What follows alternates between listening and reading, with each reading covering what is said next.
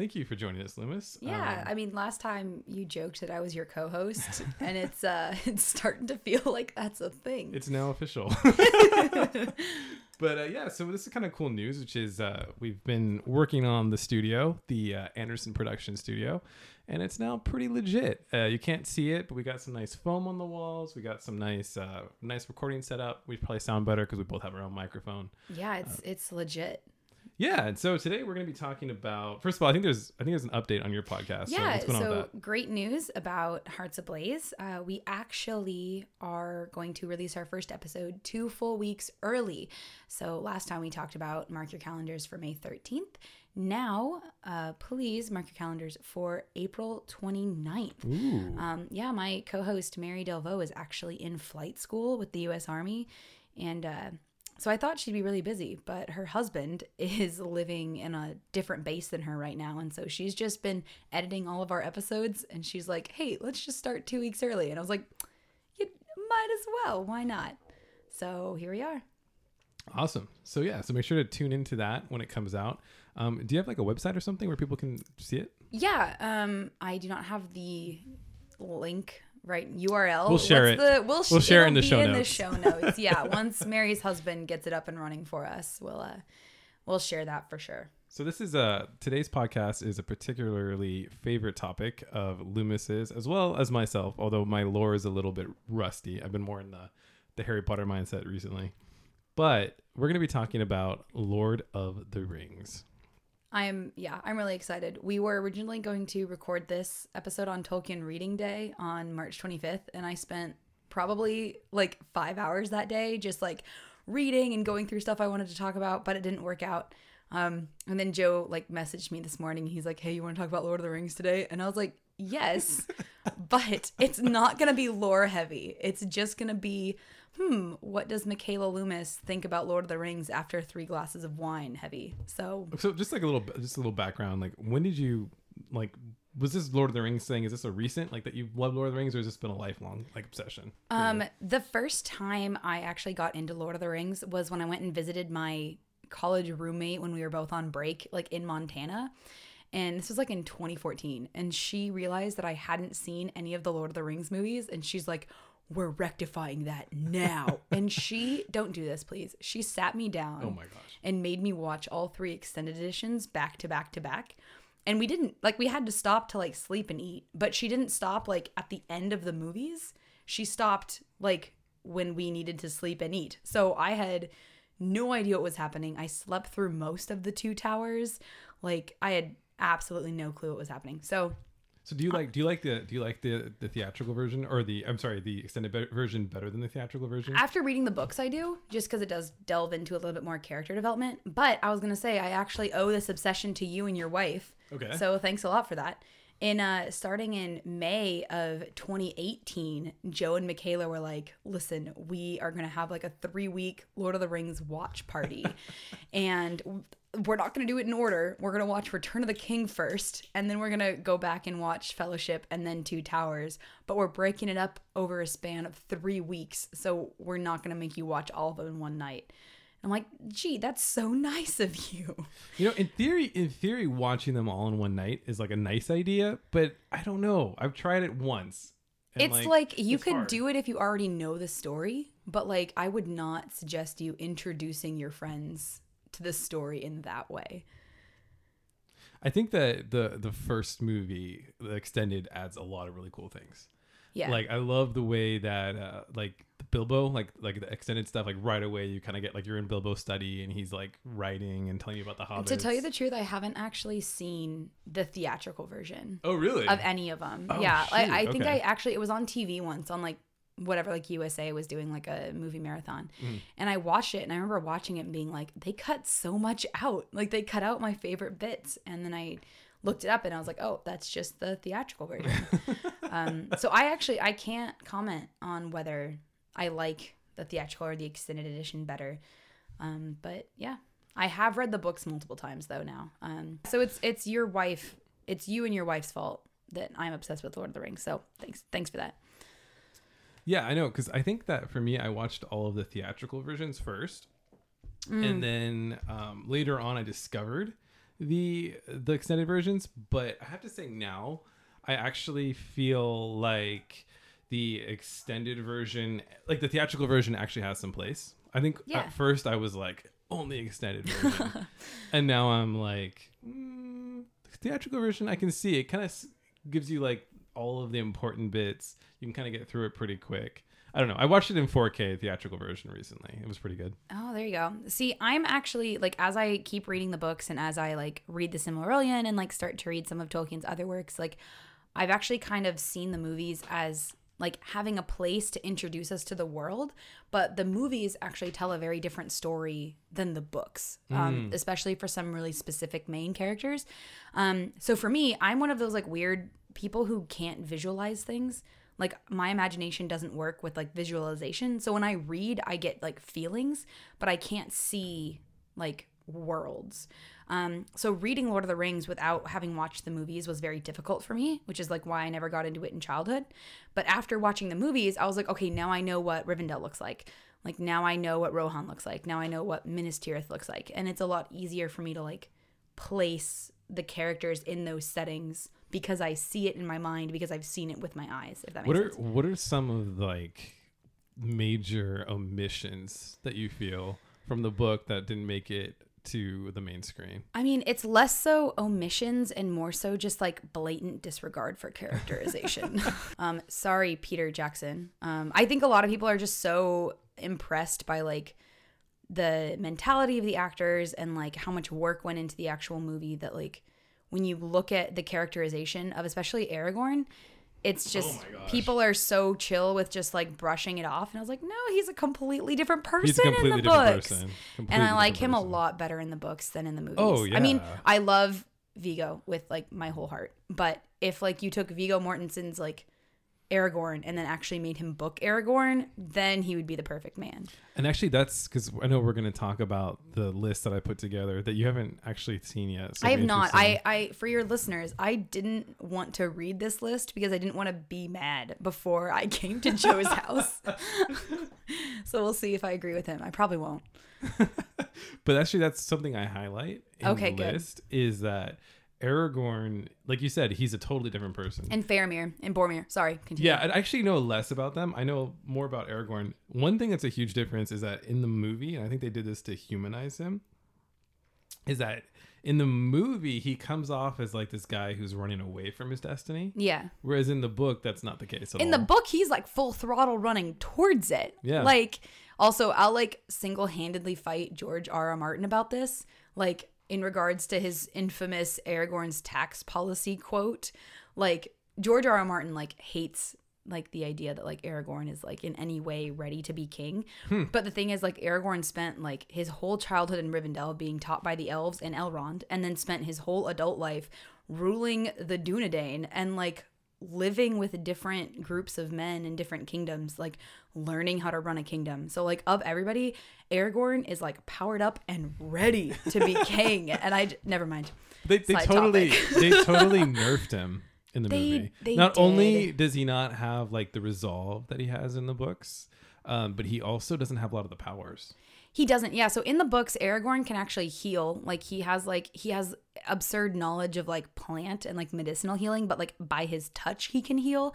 Um, and actually that's the mark of the king. So like in Return of the King, when he shows up in Minas Tirith, like all the old ladies are like, okay, you look like the king and you have this the special ring and you have the sword, but like, can you heal people by touching them? And he's like, yeah. And they're like, oh, the king has returned.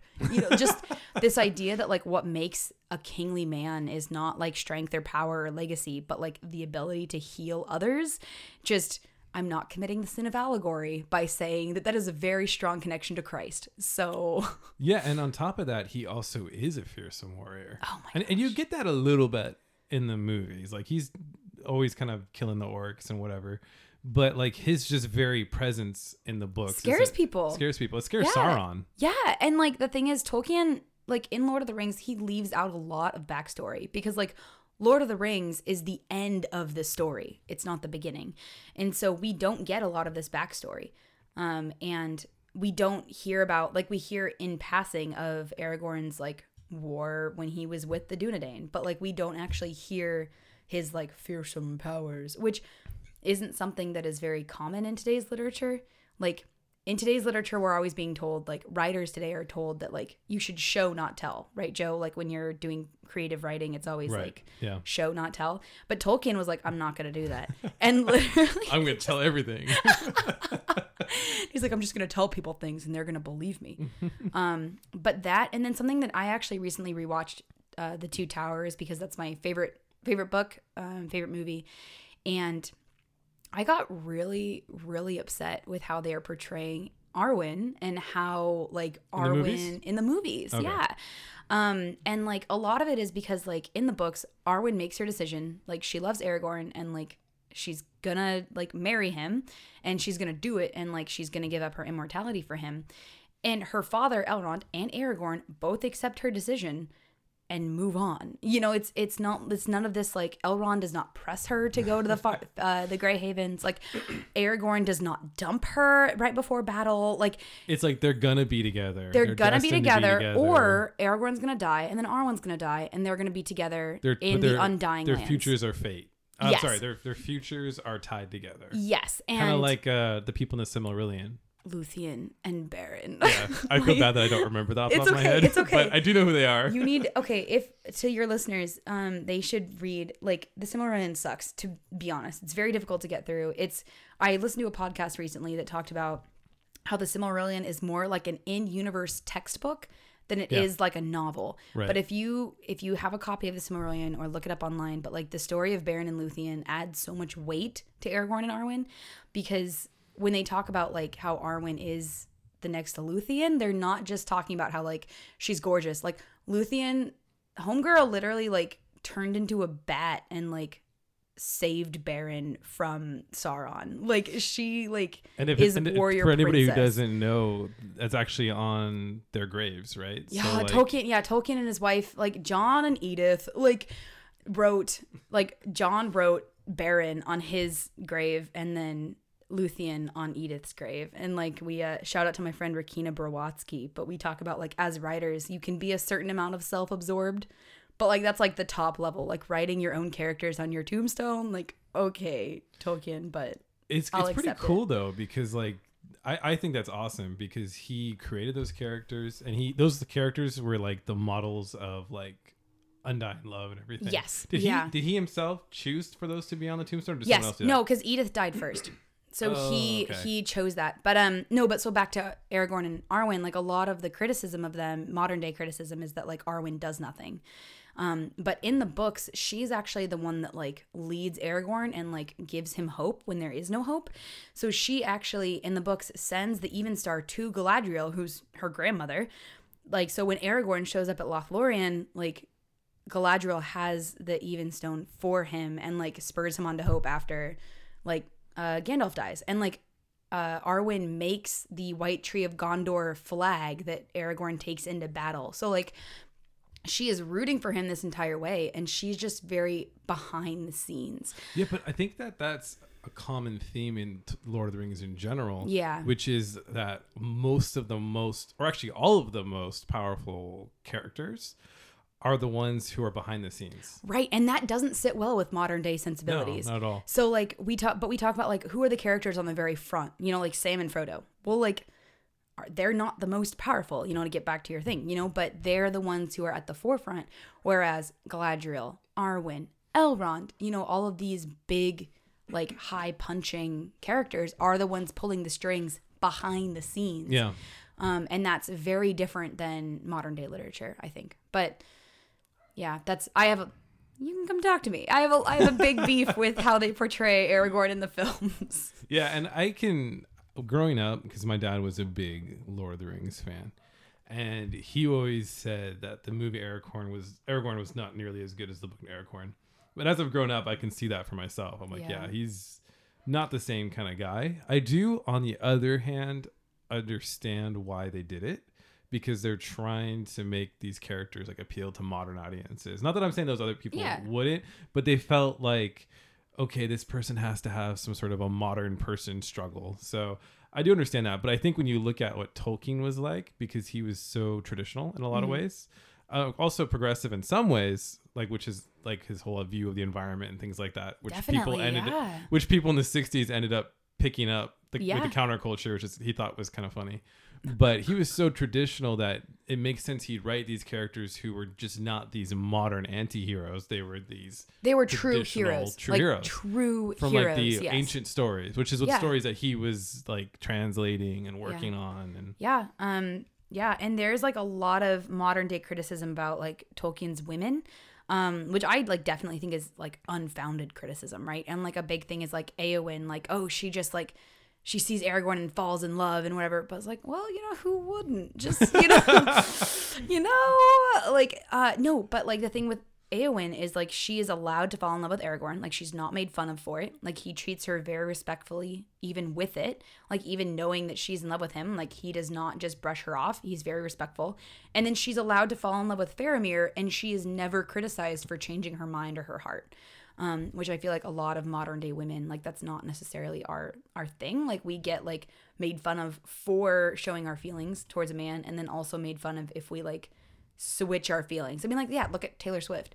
You know, like how many T Swift jokes were made because she had two boyfriends in one year. You know, oh and, yeah, um, she has a long list of ex-lovers. yeah, but like, like women are allowed to change their minds, and Tolkien was very progressive in that sense. Mm, yeah. Um, it's just Tolkien's women really worked behind the scenes. I guess in a way, is- like if he was not super, like if he was sort of an old view of women or something, if Eowyn couldn't get the guy that she loved, she might have just like wilted and died or something. Right, But that's not what happened. no, and she didn't, or you know, she would have gone femme fatale and like killed him and then herself. Oh, okay. you Yeah. know like instead she looked at herself and like there's a line where in return of the king where she says she sees herself clearly for the first time and then she falls in love with faramir and it's a really beautiful story So let's get more into Aragorn's extra powers because Yeah. actually the the extended versions do like tie into this a little bit. A where little they, bit. Where they do allude to the fact that he's a Dunedain.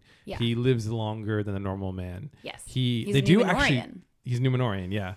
And he show actually the, the movie shows him kind of healing Eowyn in the extended version. Yeah. Where he, it kind of it's it's very like it's ambiguous. brief and It's like brief. ambiguous whether it was like him or his like knowledge of plants like but they totally omit this sort Mind of reading. presence. oh presence and mind reading. and mind reading Yes, yeah and mind reading.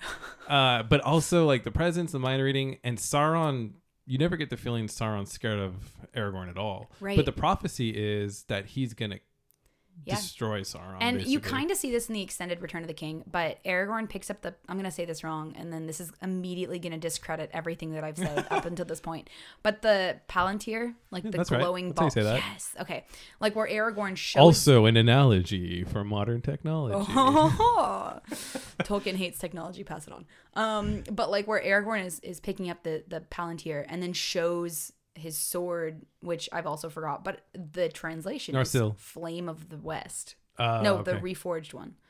oh, when is it not re- Narsil? No, it's it, they get it, get- blah, blah, blah. it gets a new name when it's reforged. No, no, no. I think it's Narsil because in the books he has it all along. He has it all along, but then it's in the books. It's reforged when he sets off on the quest in the Fellowship. In the movies, it's not reforged until Return of the King. Oh, okay. But I don't remember the name. Whatever. Anyway, Flame The of the blade West. that was the nice sword. Yeah, the blade that was broken that shall be renewed. Um, he shows it with the ring of Barahir, like to Sauron, um, in the Palantir, and then Sauron gets freaked, and then Sauron's like, "Oh man, this is legit. Like this man in prophecy is coming back for me, and this is like big time." I forgot in where the we were going movie, with that, though, but I got the feeling that Aragorn freaked in that interaction. No, he did. Yeah. Yeah. So I'm like blending because like again, like I use the movie characters and figures and backgrounds when I read the book. So sometimes I'm like, wait, did this happen in the book or the movie?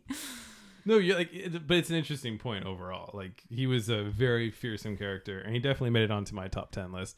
But I will say, since I know that you're very well versed in the the lore, I'm not. He keeps saying I'm well versed in the lore. I've literally just read the Silmarillion and the appendix. I've not even read all the appendices. I've read the appendice, the appendix about Aragorn and Arwen. Like, but this list isn't based on the Silmarillion at all. ah, dang. Okay. Because like, there's Wait, are we allowed to cuss on this podcast?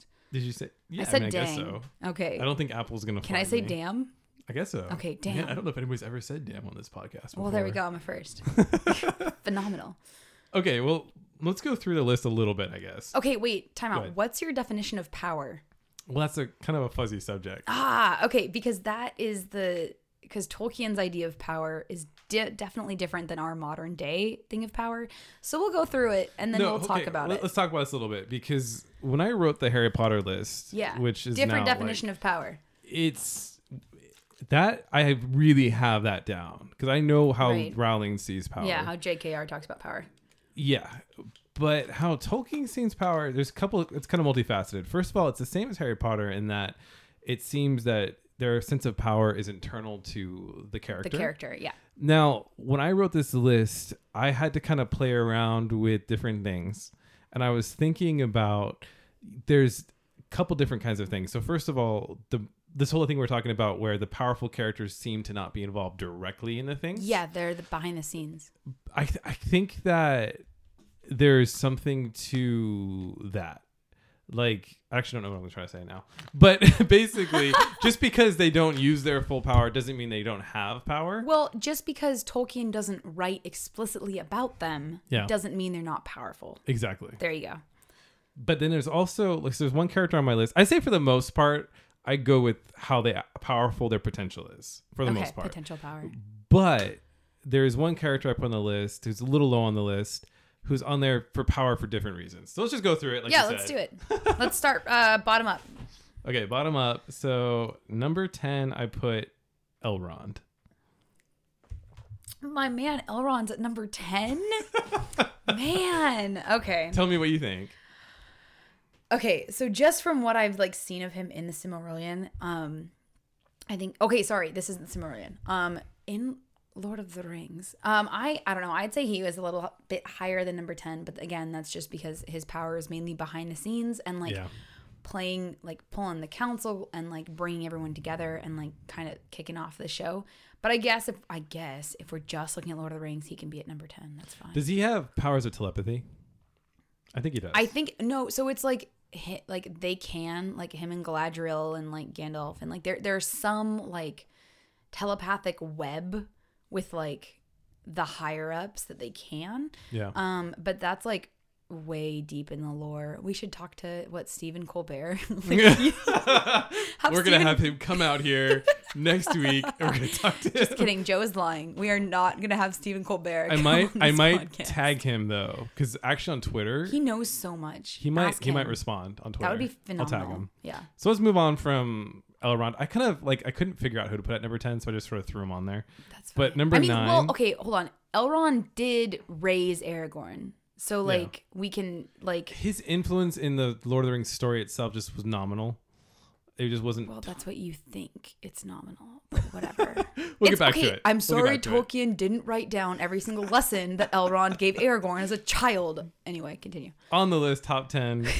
He made the top He 10. made the top okay, 10. whatever. All right, now you're not gonna like this, but number nine, Samwise Gamgee. Why wouldn't I like this? Samwise Gamgee has a big place in my I was heart. scared that you weren't gonna like it. so I mean, I that. feel like my man Sam should be higher, but I don't know who else you put on this list. Okay, again, this is where like it. it. gets a little fuzzy because yeah, he could be higher. So the reason I put him on the list is because actually Tolkien, you probably know this.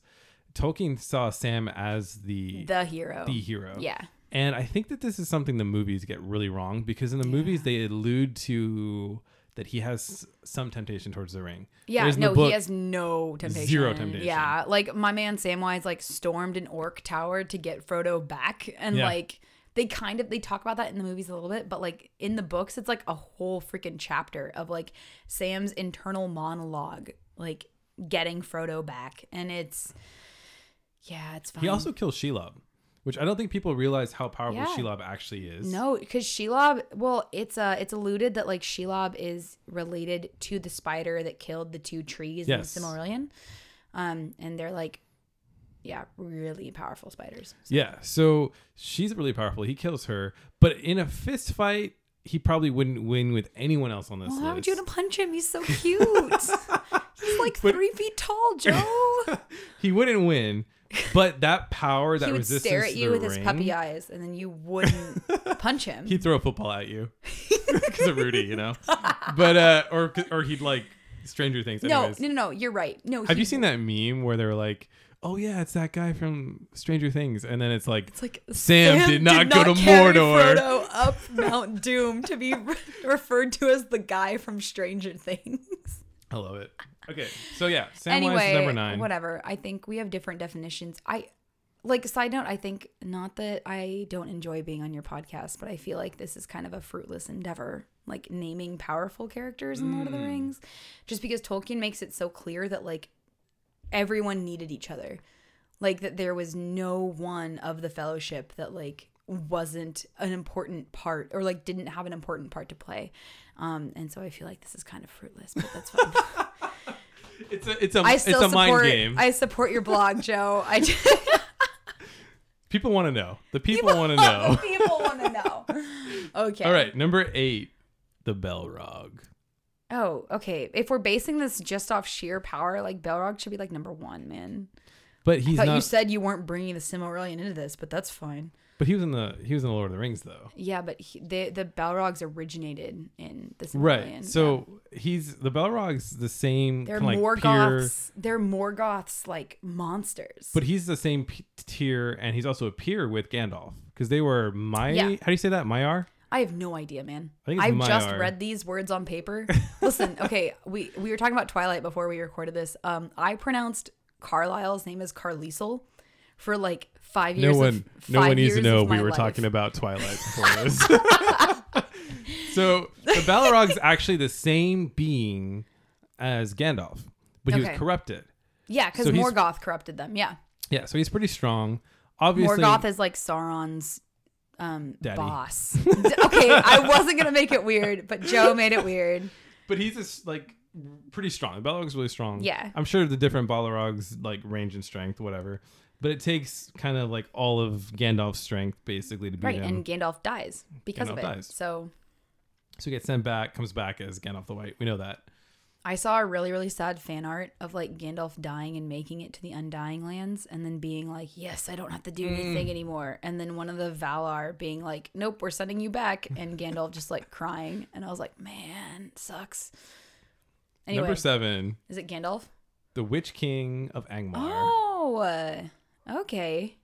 what do you I could see that? that. I mean, like raw power wise, maybe, but like his power is constrained because he's like a mind slave. So, like, So this is, I think that the Witch King got, you know, some characters get nerfed in the movies. yeah, He got, he got, buffed he did. because he's not as strong as Gandalf. And in the movies, there's a scene where he breaks Gandalf's staff.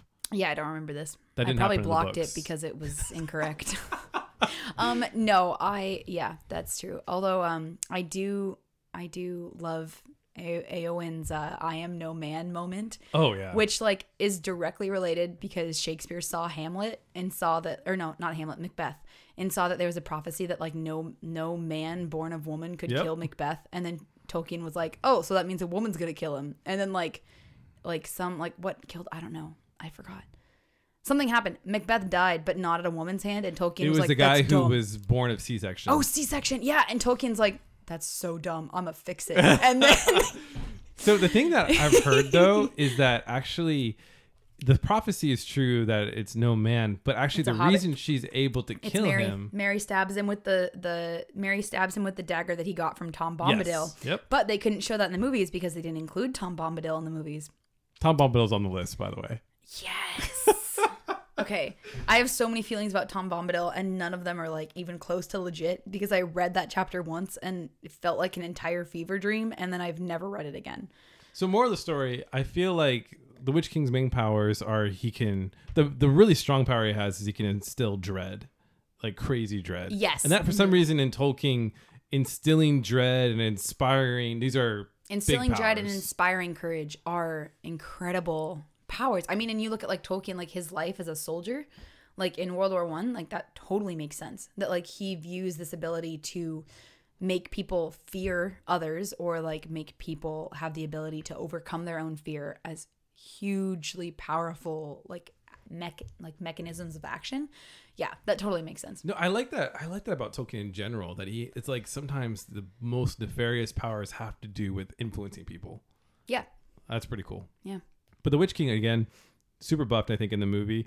But Tolkien does say in like a letter to someone that all nine together of the ring wraiths Mm-hmm. could overcome Aragorn and Glorfindel. Well, I mean, we talk about like all nine of them could again insteer, insteer. Oh my gosh, ins. what am I trying to say? Instil. Instel, Instil. dread, Instil. instel, whatever. Okay, I'm an I'm an internal processor. Joe has to feed me wine to get me to be an external processor. or- No, we're fine. Okay.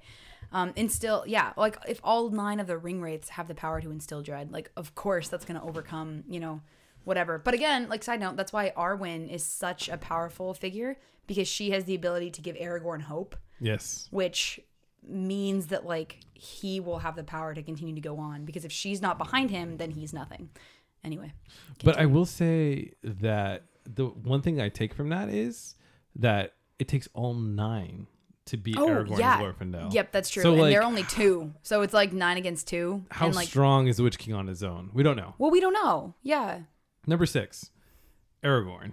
He, okay, he should be higher, but that's fine. We already talked about Aragorn, so I feel like we, we did. get Okay, the but deal. what was your reasoning? Why was he number six and not like top three or like higher? Well? Because like, look at the people that come after this. They're like crazy powerful. Okay. He's Well, powerful I- for like. Joe, I can't look at the people who came after this because I haven't read the freaking article, Joe. see. He's he's like top tier, but there's just characters in here that are so crazy. Powerful. Okay, but also like uh, committing the sin of allegory. Like we look at the three Christ figures of Lord of the Rings. It's Gandalf, Frodo, and Aragorn.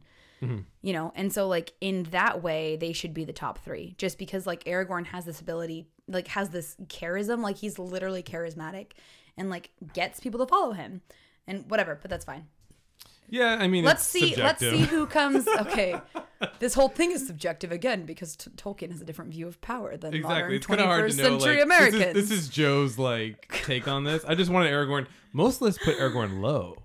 Really? I kid you Okay. not. Is it because they watch the movie and they don't know the Yes, books? probably. Okay, because But- Aragorn can definitely read minds, and like to me, that power brings him like way high up. but No, that's he's fine. really tough. Put me putting on sixth. I'm like putting my neck out there.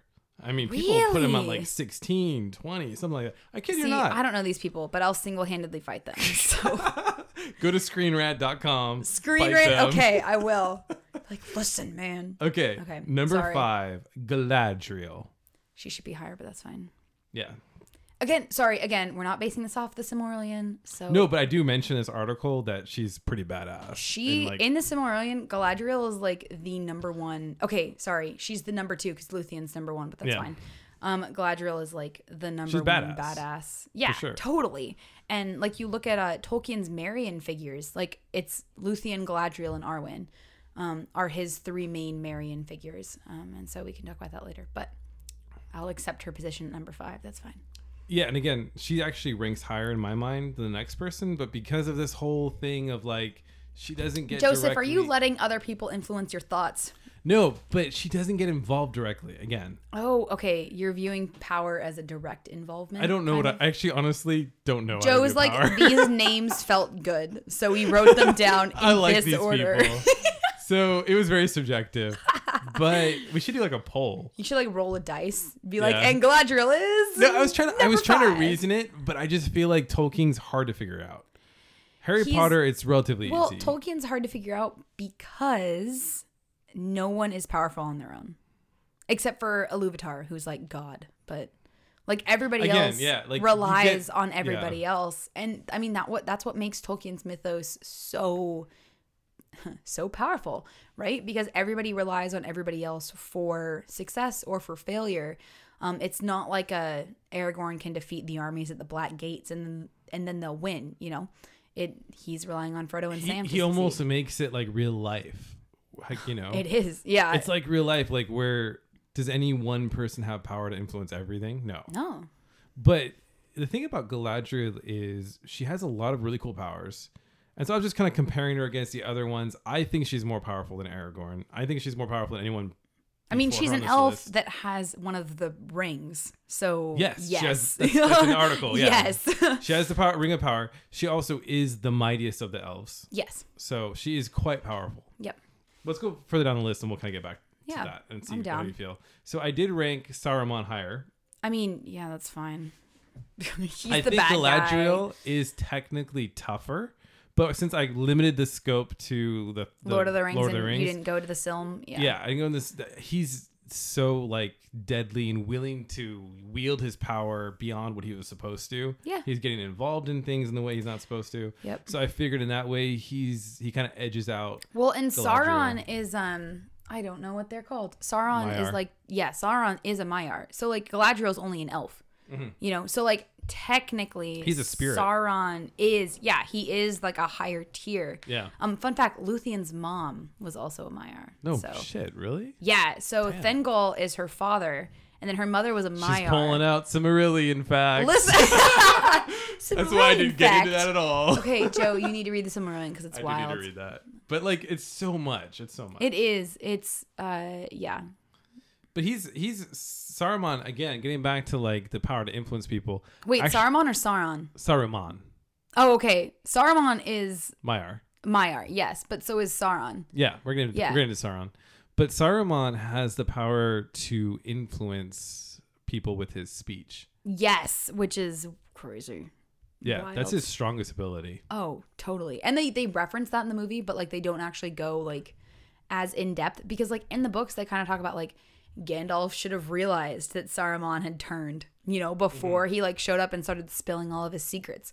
But Saruman like made Gandalf feel comfortable and like like relax, you know, and whatever, and then turned on him. Whereas Gandalf normally would not have been taken advantage like that.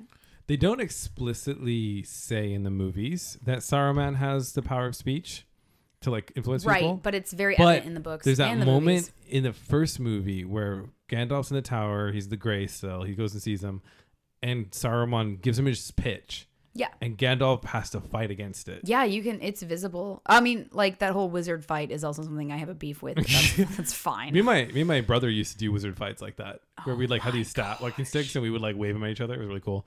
But anywho, well, I think we have different definitions of cool, as well as as well as different definitions of the word power, Joe. but you can see like he's like has Yes. to visibly fight a guy, and I think now that I know that his power of speech is so strong, it makes that more sense. It's not like he's scared or he's. It's just he's being influenced. yeah, exactly. I mean, and then you read Return of the King, and when um, uh, uh, Theoden and Aragorn and Gandalf and Gimli and Legolas show up to Isengard, like it- Saruman like talks to each one of them individually and like tempts Silver tongue devil. each yeah and he probably got asked out to prom by like five girls. oh probably. Like definitely.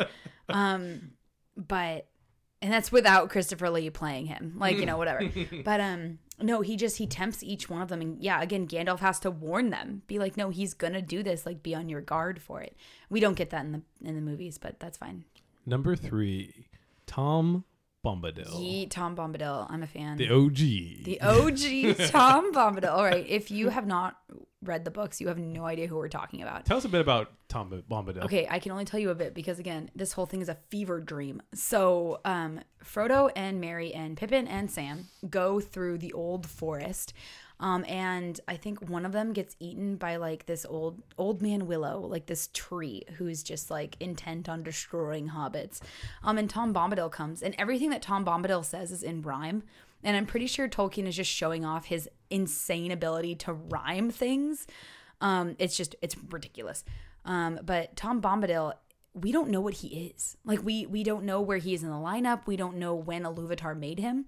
Um, there's some like commentators who say that like Tom Bombadil and his um wife are like the original Adam and Eve who didn't who didn't sin. Um, so maybe that's what Tolkien was going for. But everything Tom Bombadil speaks happens.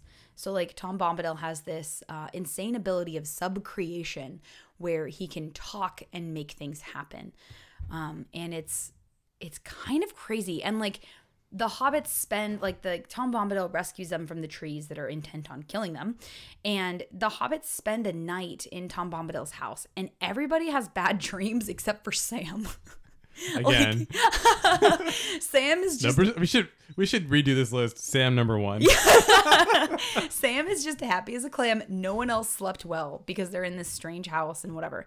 Um, but we really don't know the extent of Tom Bombadil's powers. No. Like we have no idea as readers. Like Tolkien introduces him and then leaves. You know, like he's never mentioned again. Like he's never he's not talked about in the Silmarillion. He's not talked about later. He just he's just there and like it's him and his wife living in this small cottage in the woods and he like possesses phenomenal cosmic power. And yet, two points to kind of illustrate Tom Bombadil's power is when Tom Bombadil puts on the ring, no visible effect ha- it takes oh place. yeah, no, he doesn't disappear or anything. It's Nothing like happens. Yeah, there's um I saw a fan art of someone that said uh when Tom Bombadil put on the ring, all of the ring wraiths just like had the best five minutes of their lives. Like they were happy and making flower crowns and dancing around, and then Tom Bombadil took the ring off and they were like, We're not gonna talk about this ever again. And then the other thing is at the Council of Elrond. Oh, they do mention him. They yep. mention him because they say the two best places for the ring is at the bottom of the sea. Which is ironic because they tried that in the Silmarillion and with the Silmaril and it didn't work. Okay, again, Silmarillion. Sorry. Beyond the scope of this show, because Joe hasn't read it. Uh, Joe needs to read it. Comment, comment, and tell Joe to read the Silmarillion, please.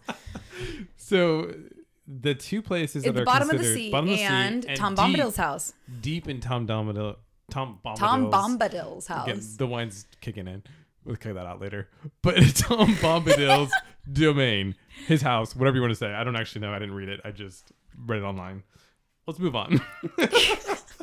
Number Anyway, two, it's weird. Like I don't know how else to describe it except for the fact that like reading that chapter where like Tom Bombadil is a thing. it's almost like, meta. it is like like, that's it's it's you're reading it and you're so uncomfortable because it's so cheerful and everything's in rhyme, and you're just like, what is happening? Anyway, And it's like again though, this kind of ties in. I don't put him as number one because actually he probably is the most powerful of anybody. we don't here. know. But like he doesn't get involved, so therefore, Exactly. I, I in my criteria, people who get more directly involved get higher points. So that's how it went. So he's saying uh, Aragorn should have been higher, and he's just regretting that choice now. Yeah, Aragorn could have been higher. Anywho, number two is Sauron himself. I agree. That's fine. So he's like a Maiar. He's He I was think- Morgoth's like lackey. Like he learned from the OG bad guy. Like he had a uh, he had a rap battle with um one of I forget his name. Again, everything that I've said, people are now just gonna like forget because I don't know people's names. But um, one of the elves, he had a rap battle. So, Also, yeah. like yeah, anyway, the real OG. the real, yeah. Well, no, the real OG is is Morgoth. Oh, okay. He's like Morgoth's like So Morgoth's like Puppy. Jay Z, and he's like Kanye. I have no yeah, sure. I don't know who those people are. He's like Dr. Dre, and then Sauron's like Eminem. Anywho. Again, I don't know who they So Sauron is a Maiar. He's the same as Gandalf. Have you same as explained what Saruman. Maiars are, or are you just assuming that people know?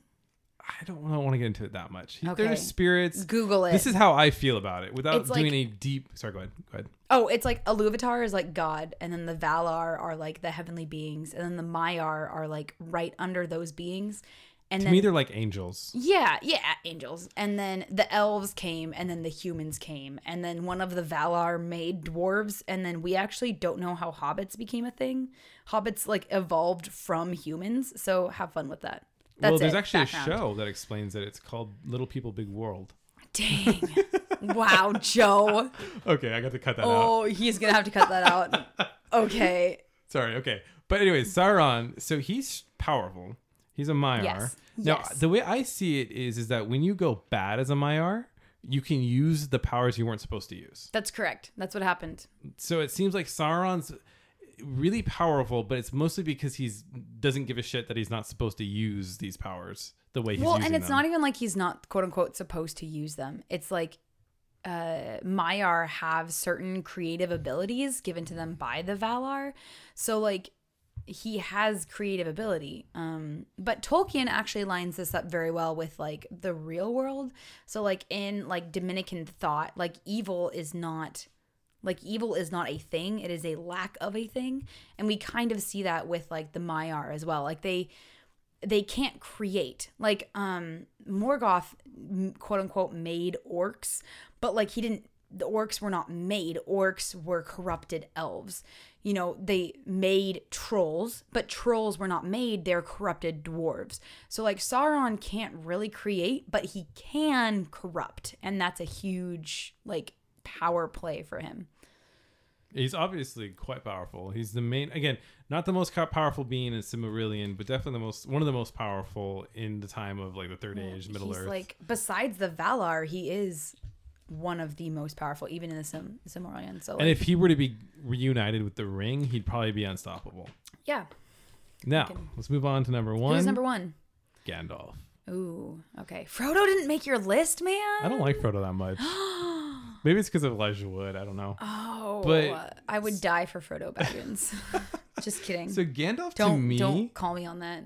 and I read this somewhere that actually, and I and I agree with this, which is that Gandalf, it's ambiguous as to whether or not Gandalf could beat Sauron one on one. yeah. Especially, and I would say, given that Sauron's in a weakened state, he doesn't have the ring. I would give And the he's edge. not corporeal. Like he doesn't have a body. He's not an eye though. That's Peter Jackson. He's kind of like a spirit right now. He is a spirit. Yeah. Yeah. He has an eye that is on top of a tower, but he is not.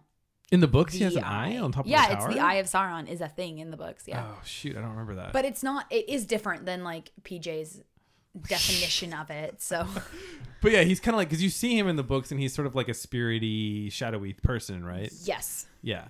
So, but I would give the edge to Gandalf. Now, if Gandalf had the ring, Oh dang. shit.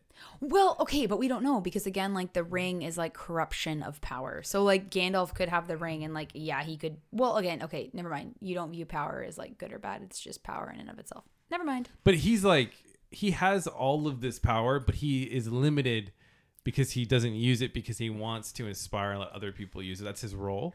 Yeah. But I'd say that in essence, he probably is the strongest. And I, I would give the Yeah. edge to him over Sauron if they actually fought one on one. And again, as you pointed out, that's not how things are done in Middle Earth. Yeah, It's not it- like there's no one-on-one battles in Middle yeah, Earth. it's not like yeah. a Japanese movie where it's two big robots fight or Godzilla and Mothra. or right? uh, uh, Pacific Rim. Yeah, exactly. It's like there's other things going on. It's trying to like Yeah. it's kind of emulates real life in a way. Yeah, But I would say that Gandalf to me is could beat Sauron. I would say so. If Sauron didn't have the ring. I mean, yeah, I I think Tolkien. One of the very interesting things is that he does have a different definition of what power is, um, and what strength is, and that's something that we've I think we've lost in like modern day literature, where it's like it's we're more anti-hero you know, and we're more like, I'm going to do it on my own versus like, I need to trust that literally hundreds of people are going to do the right thing and like succeed. So, yeah. But I, I, yeah, I could buy that. Well, thank you so much for joining me again, Loomis. We'll hopefully Of do a few more of these. This has been Keeping Up with Joe. Don't forget to subscribe to our email family at josephryderanderson.com slash subscribe. Each month, members of our email family get a curated comment, sorry, curated content sent directly to their inboxes. So this is content you're not going to get anywhere else. The best thing you can do for yourself is to subscribe, and don't forget to check out my good friend Michaela Loomis's podcast. Um, what's it called Yep. again? Hearts Ablaze, and our first episode will be released on April 29th. Awesome, guys. See you next time.